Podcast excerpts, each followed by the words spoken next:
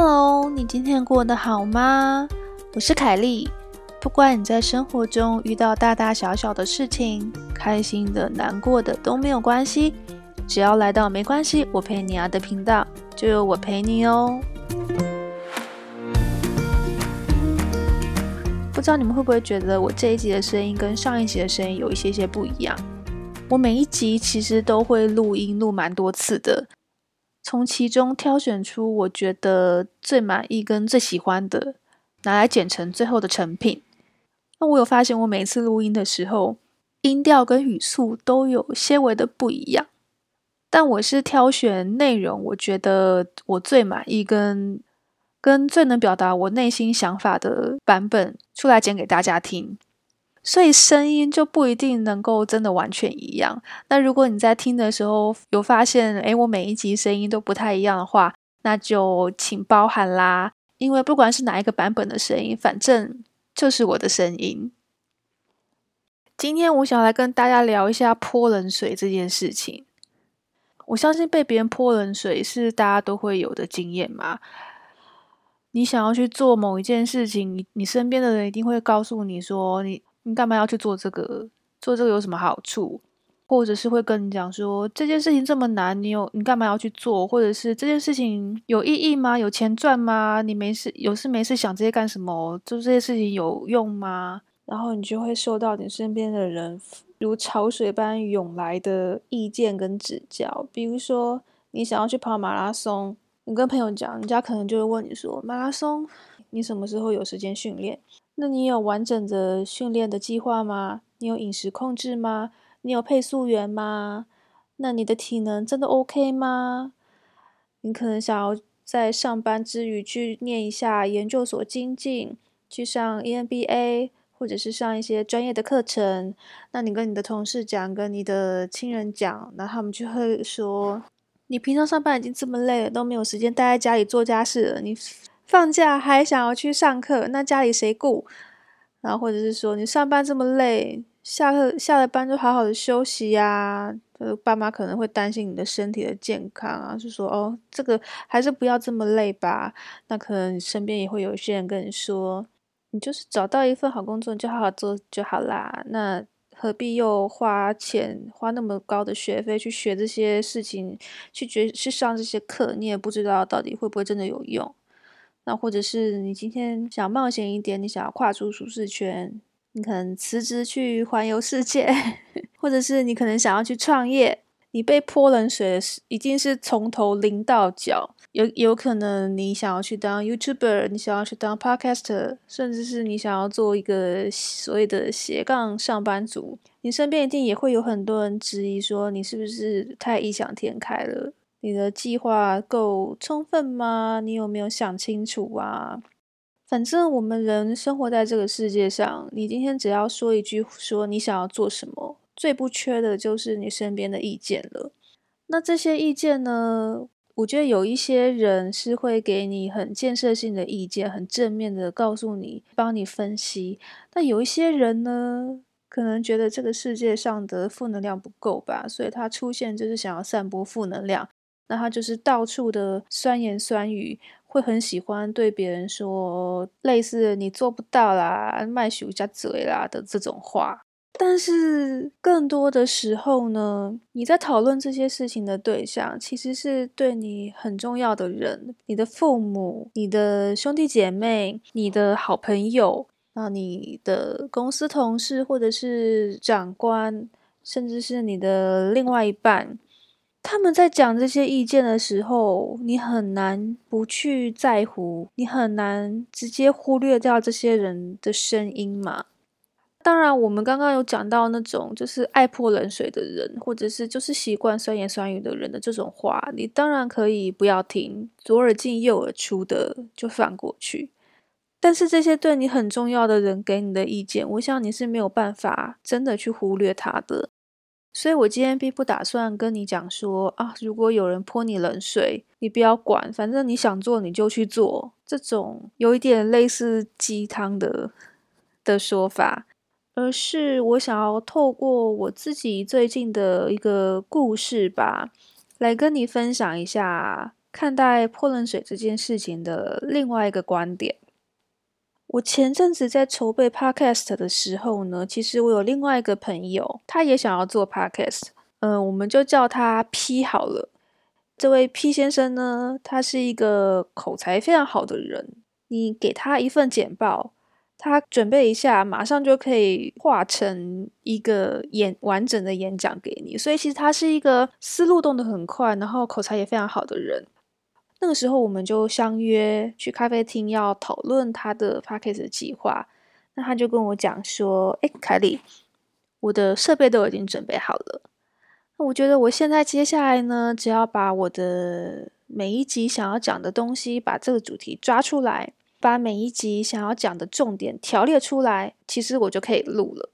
那但是那时候我们讨论的时候，我就问他说：‘哎，那你有？’你有实际写成企划的东西，你有文字的东西可以看吗？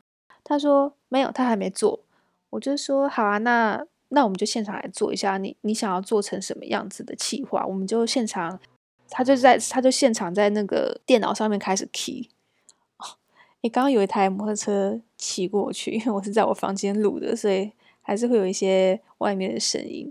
好，回到主题。那他就是直接在他的电脑上面就开始 key 他的这个企划了，但他也做的非常快，大概一个小时之后，我就问他说：“哎，你做的怎么样了？”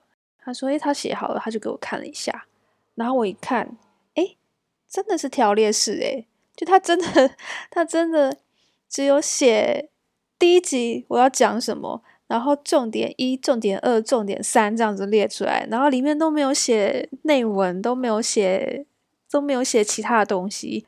我就觉得看完之后觉得有一点奇怪，因为我自己那个时候也在筹备我的 podcast 嘛，所以我是把我的频道的 TA 主旨，然后我想要讲的东西是哪一个面向的，我去设我的频道的名称，我还会去想说，那我每一集的脚本应该要写到多么的详细，要写成逐字稿呢，还是要写大纲？那写大纲到底要粗略到什么程度才算数？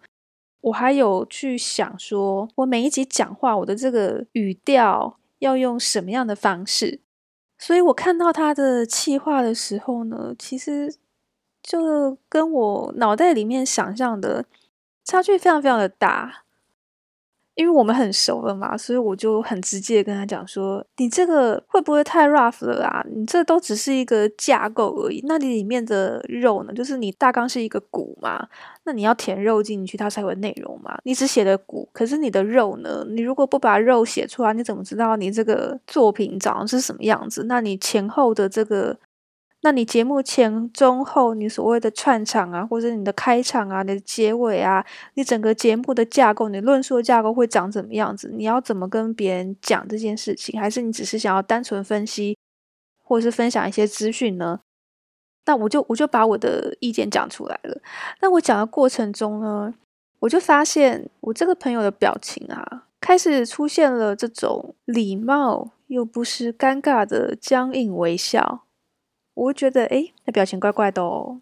人家表情怪怪，我就不要再讲下去了，我就停住。我就我就跟他说啊，没关系啊，不过这个是我的我的想法而已。那可能你自己心里面想的是一个已经想好了很完整的一个执行的计划。那我就觉得你先做，你回去做做看，反正要廉价了。做完之后看要怎么调整，我们再来讨论。这个聚会完了之后，我就没有把这件事情放在心上。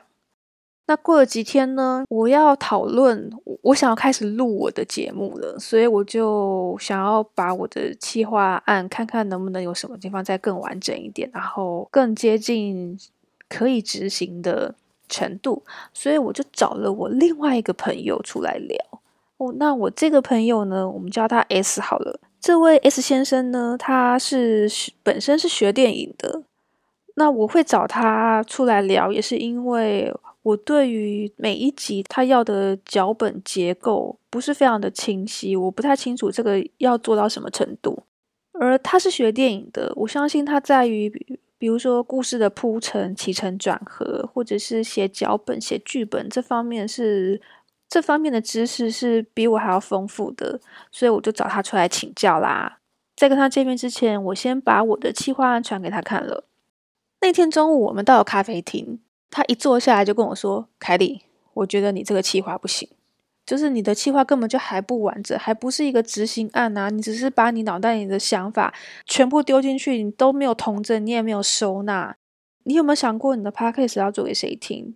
你的 podcast 是要做大众还是小众？”他用他用了一个电影的比喻嘛，就是说，就像拍武侠片，大家都会拍啊。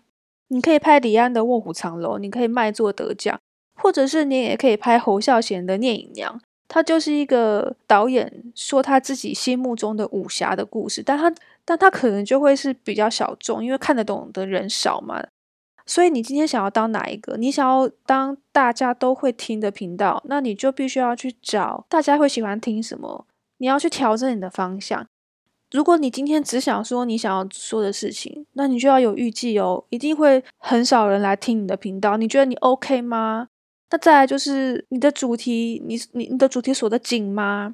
你会不会录到一半根本就不知道怎么录下去？我觉得你这个计划案到最后执行出来的一定是一个毫无，我觉得你没有办法把这个计划案实际到执行的层面，一定会。你一定会 miss 掉很多重点，你一定会是有点像毫无章法的这样下去做吧？你自己要不要想清楚啊？除了我的企划之外，他还问我，他还问了说，你想要做这个节目，那你之后是不是会需要跟你的听众互动？你是不是会需要找一些来宾什么的？凯莉，你本身就是一个讲话讲话需要经过深思熟虑的人。你的反应就不是那种很明快的人，那你要怎么跟你的听众互动？你要怎么跟你的来宾互动？你都想过吗？你觉得你可以吗？你的风格、你的个人特质，你真的就是我觉得你回去想一想吧，看你要怎么调整。反正讲完了两个小时之后呢，我脸上也露出了礼貌又不失尴尬的微笑，所以他临走之前就跟我讲说。没关系啊，反正你就去做做看啦。做完之后我们再来调整。哎，你看，跟我那天和 P 先生聊完的时候用的是同样的句子哦。我觉得这蛮有趣的。好，反正这这位 S 先生走了之后呢，我那天下午就在咖啡厅。其实我心里面还蛮不舒服的，有一种说不上来的闷，然后觉得真的有这么糟糕吗？有点不服气。但说实在，就是心里面是真的蛮不舒服的啦，信心也有一点点被打击到。好，我那个一个下午啊，我就没有做事情，我没有去整理我的企划，因为我觉得哦，反正这刚刚都 已经被讲成这个样子了。但是那天下午，我就是一直坐在咖啡厅里面想，我怎么心里面会这么不舒服呢？到底是什么原因？我就一直在想说，到底是怎么回事？因为他刚刚，我我觉得他刚刚讲那些话就不是我啊。因为我有我的做法，就是他根本就没有要听我讲我的做法，他只是一一股脑的把他的想法丢出来而已。这样子就是那就不是我，然后还这样子念了我两个小时，其实心里是闷的。但是当我坐在咖啡厅里面想这件事情的时候，我突然间脑袋里面冒出了一个表情，就是前几天那位 P 先生跟我聊天的时候的表情。我突然间意识到，说，诶，会不会我当下的感觉跟那天 P 先生听我讲话讲完之后的感觉是一样的？所以，我是不是无形之中其实去冒犯到别人了？我就赶快在赖上面敲皮说，诶，那天可能我说话比较比较快，比较太直接了，那也没有顾虑到你的状况，就直接跟你讲，所以。如果有冒犯到你，或是造成你不舒服的话，就请你不要放在心上。那在传这个讯息的当下呢，我只是觉得说，诶，我造成了，我可能造成了别人心里的不快。我不希望这件事情影响到我们之间的友谊，或是影响到他之后不找我讨论事情，所以我才跟他讲。我讲完了之后呢，P 先生就回了我一句，他说：“嗯，他当下确实是有一种被泼了冷水的感觉。”但那个时候，我只是知道我很不舒服，但是我还没有办法去定义那个不舒服到底是什么，是被怀疑吗？被质疑吗？还是不被信任？我不知道。等到我看到 P 先生回了这个讯息的时候，我才发现说，哦，对，就是一种被浇了冷水的感觉啦。我觉得我从头到脚被浇了一大盆的冷水。那天下午就开始思考泼冷水这件事情。我在聊这个泼冷水概念的时候，正在听的你，应该就会是很自动的把自己对号入座到那个被泼冷水的人的感觉嘛。所以你只要听到泼冷水，你就是会觉得，哦，好讨厌哦，或者是很烦，或者是很啰嗦，或者是我不喜欢。现在呢，我想要邀请你跟我一起换到那个泼别人冷水的那个角色里面。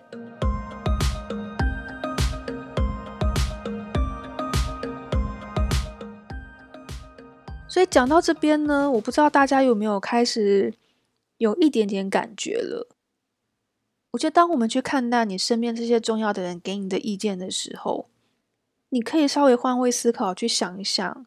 这些人都是你生命中的重要的人，他们真的是会想要唱衰你吗？真的会想要，真的会希望你不好吗？他们一定都是带着好意来跟你说嘛。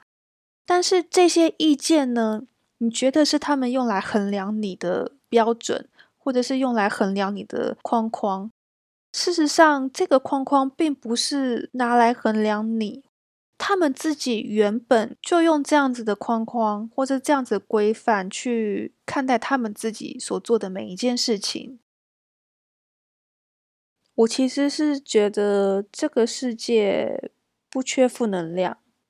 如果有别人来问我问题，我大概都会是尽量的告诉自己要用比较建设性的方式去跟别人说话，或者去给别人意见。我不赞同的话，或者是我不支持的话，我就我可以不要表达意见，但是我不用去跟别人说，我觉得你不行啦，我觉得这个不 OK 啦，就是我不用去讲这种很酸的话，去让别人不高兴。如果是有朋友来问我问题的话，我可能就是会跟他分析说，诶，我看到了你在执行的时候，或者是这这件事情做下去可能会有什么样的风险。那我们可以想办法把这个风险降到最低，或者是说，哎，你想要往前进，你想要推动这个计划，那我们，那我可以帮你想一想，或者是看看我手边有什么资源可以帮你把这个计划往前推一些。可是我突然间意识到，即便是我一直这样子警惕自己不要去泼别人冷水，可是你看，我还是在不自觉的状况之下去做了这件事情。可是，在泼别人冷水的那个当下呢，我以为我在给的是意见，所以在这两个故事，在这两个人身上呢，我其实就是在泼别人冷水跟被泼冷水这两个角色之间去做互换。你从我的这个角色兑换的状况去看这个立场，你就会发现，其实我以为我是在给别人意见，我是在为他好。但是殊不知，在对方的眼中看起来，这是一个泼冷水的事，这是一个泼冷水的动作。我在说的那个当下，我在给 P 先生的那些意见呢，事实上是我自己在做 Podcast 这件事情，或是我自己在面对这件事情的时候，我自己心里面的困惑点吧，或者是我觉得会卡住我的东西。所以在我们讨论的当下呢，我非常直觉的。就把这个对我来说，我看的比较重要，或者是我比较在意的事情给丢出来了。但我的出发点是坏的吗？其实并不是哦。我是想要帮我的朋友去把这件整件事情理清楚，而只是我在第一时间并没有去了解他实际的状况，我就很直接的给出了我的建议。那当那所以会造成他的不舒服吗？那当我套进了这个角色之后，我就用这个角度去看给我意见的那位 S 先生，他给的我这些意见跟想法，或是他的着眼点，可能都很大很细，或者是他有有一个很固定的框架。但那个框架呢，就是他可能过往受过的训练，或者是他过去曾经执行过的经验，就是要走这些框框架架，走这些条条框框的东西。他就是想要泼我冷水吗？我相信也不是。我相信他是真的，他愿意播两个小时出来，然后这么的慷慨激昂的跟我分析这些事情，他一定也是希望能够帮到我一些东西。可是，在那个当下，我如果我是听的人，我还是用这种泼冷水的角角色来看他的话，那他说的话就会完全变质了。我重新用这个角度去审视 S 先生的时候呢，他对我讲的那些话，并不是真的在对我讲。某一方面，他也同时在对他自己说。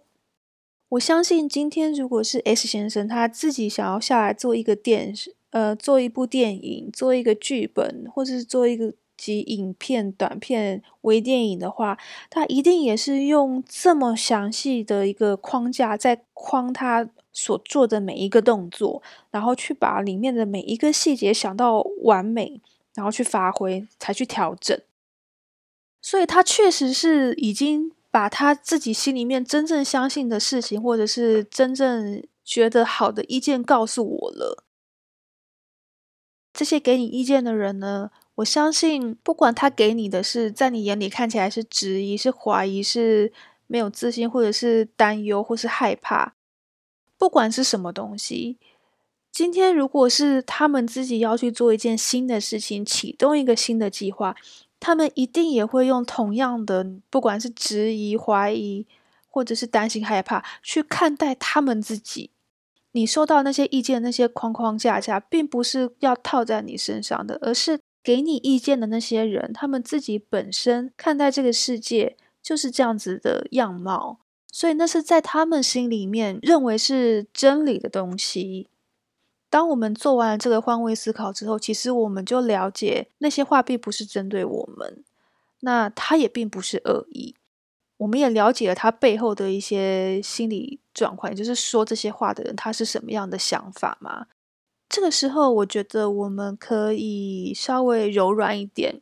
当你理解到这些意见并不是针对你，并不是要攻击你，并不是要劝退你，或者是并不是要唱衰你的时候。即便是你第一时间听到了，心里面还是会有一些些不舒服。可是，透过这个换位思考的过程，也许你心里面这个不舒服的感觉，可以比较快的，或者是比较容易的释怀。那你释怀了这些情绪之后呢，你就可以比较客观的回来看待其他人给你的这些建议，因为你就是不带情绪嘛。你从里面客观的去寻找哪一些是不适合你的。哪一些是也许真的点出了你的盲点的？你把它去无存精之后，收纳成你自己心里面的资源。你下次在做事情的时候，它可能也可以成为是你的一个参考的标准。像比如说我那个 S 先生啊，他那天给了我一个比喻，他跟我说：“凯莉，我觉得你应该要把你每一集的重点都抓出来啊。”你就想象你是一艘船在大海里面航行，你必须要有船锚，你才不会到处乱漂。你下了锚之后呢，你还是可以在海面上稍微的左右的游移啊移动，但是你不会飘到一个不知名的小岛去。所以你必须要为你的气划，或是为你的每一集找到一个锚点啊。但那个时候我其实已经听很久，已经在放空了，我就只是。哦哦，好，我知道了。然后我就把这些话记下来。那天下午呢，我透过这样子的反思跟吸收，或者是检讨吧，去理解了这一整件事情之后，我就对于那次会面留给我心里面的负面的感觉释怀很多，所以我就可以比较客观的去看他给我的建议了。等到我实际在录的时候呢，我也确实是。我也我也确实是体会到说他所谓的这个船要下锚的这件事情，所以我有跟他讲说，哎，我懂你说的那个下锚是什么意思了。可是如果我没有透过那天下午的这个反思，我没有透过这个换位思考的话，我很有可能就是一直用一种对立的负面情绪在看待他所说的每一句话。如果说未来你你遇到了同样的泼冷水的事情，你一直用这种很负面的情绪去看待给你意见的人，以及他们所说的那些话语的话，其实你们的讨论是没有办法聚焦的。如果你可以用这种换位思考，用一种比较柔软的方式去对待这件事情，去看待这件事情，它第一个能够让你比较快的把这些不舒服的感觉给放掉。那第二个就是透过这个过程。你把那些意见吸收成你自己的之后，你也可以让你跟你身边的人的关系比较和谐、比较亲近。那你也可以让整个讨论的过程变得比较建设性，跟比较愉悦，或者是比较顺利。我觉得这个换位思考过程是非常有趣跟很有帮助的。当你下次听到你身边的人给你的一些意见，这些意见可能马上就让你觉得不舒服的时候，请你花一点点的时间去做这种心态的转换，就是，嗯，你透过这种换位的思考，你去体会别人的感觉，然后你去理解说那个是他的世界。是那些条款是他的条款，那些框框是他的框框，而你不一定要去 fit in 那个框架。赶快的把这些心里面的负面情绪给拿掉，然后让你的心情回归平静，让你跟你周遭的朋友或者是家人的关系能够更加的圆融。在节目的尾声，我想要推荐大家一本书，这本书呢非常的有名。在这几年间呢，已经被讨论到快要烂掉了。那它里面很重要、很重要的一个概念，就是所谓的呃人我界限吧。这本书叫做《被讨厌的勇气》。被讨厌的勇气呢，它其实主要在讲的是人际关系，还有你跟这个社会的一种相处互动的方式嘛。这本书我已经看了三遍了。过去这几年呢。如果我有遇到比较低潮，或者是跟身边的人际关系相处上面有一些不顺利或是不愉快，卡住我很久的话，我就会再把这本书拿出来读一遍。网络上有非常多在讨论这些书，或是分享这些书、分析这些书的书评啊、文章啊，我相信你一定都有看过。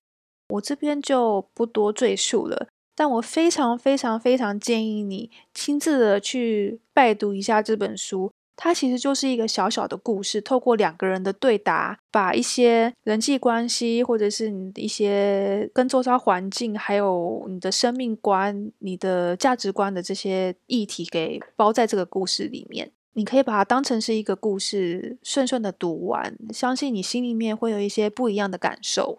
非常谢谢你今天收听，没关系，我陪你啊的频道。希望我的频道能够带给你一些被。陪伴以及被理解的感觉，你可以单纯把我的频道当成是一个背景音放来听，或者是你在听的过程中觉得我的声音很让人昏昏欲睡，你不小心睡着了，那就没关系，当做是我陪你睡着。那如果我讲的内容呢是可以引起你一些反思或是共鸣的话，欢迎你在评论区分享让我知道。如果你想要聊些什么议题，你也可以在评论区告诉我。如果你今天是想要分享你的故事给我的话，那也欢迎你 email 给我。我可能不会每一封信都回，但是我一定会看。未来有机会的话，我也会把你提供给我的故事拿出来跟大家分享。那今天的节目就到这边啦，我们下次见，拜拜。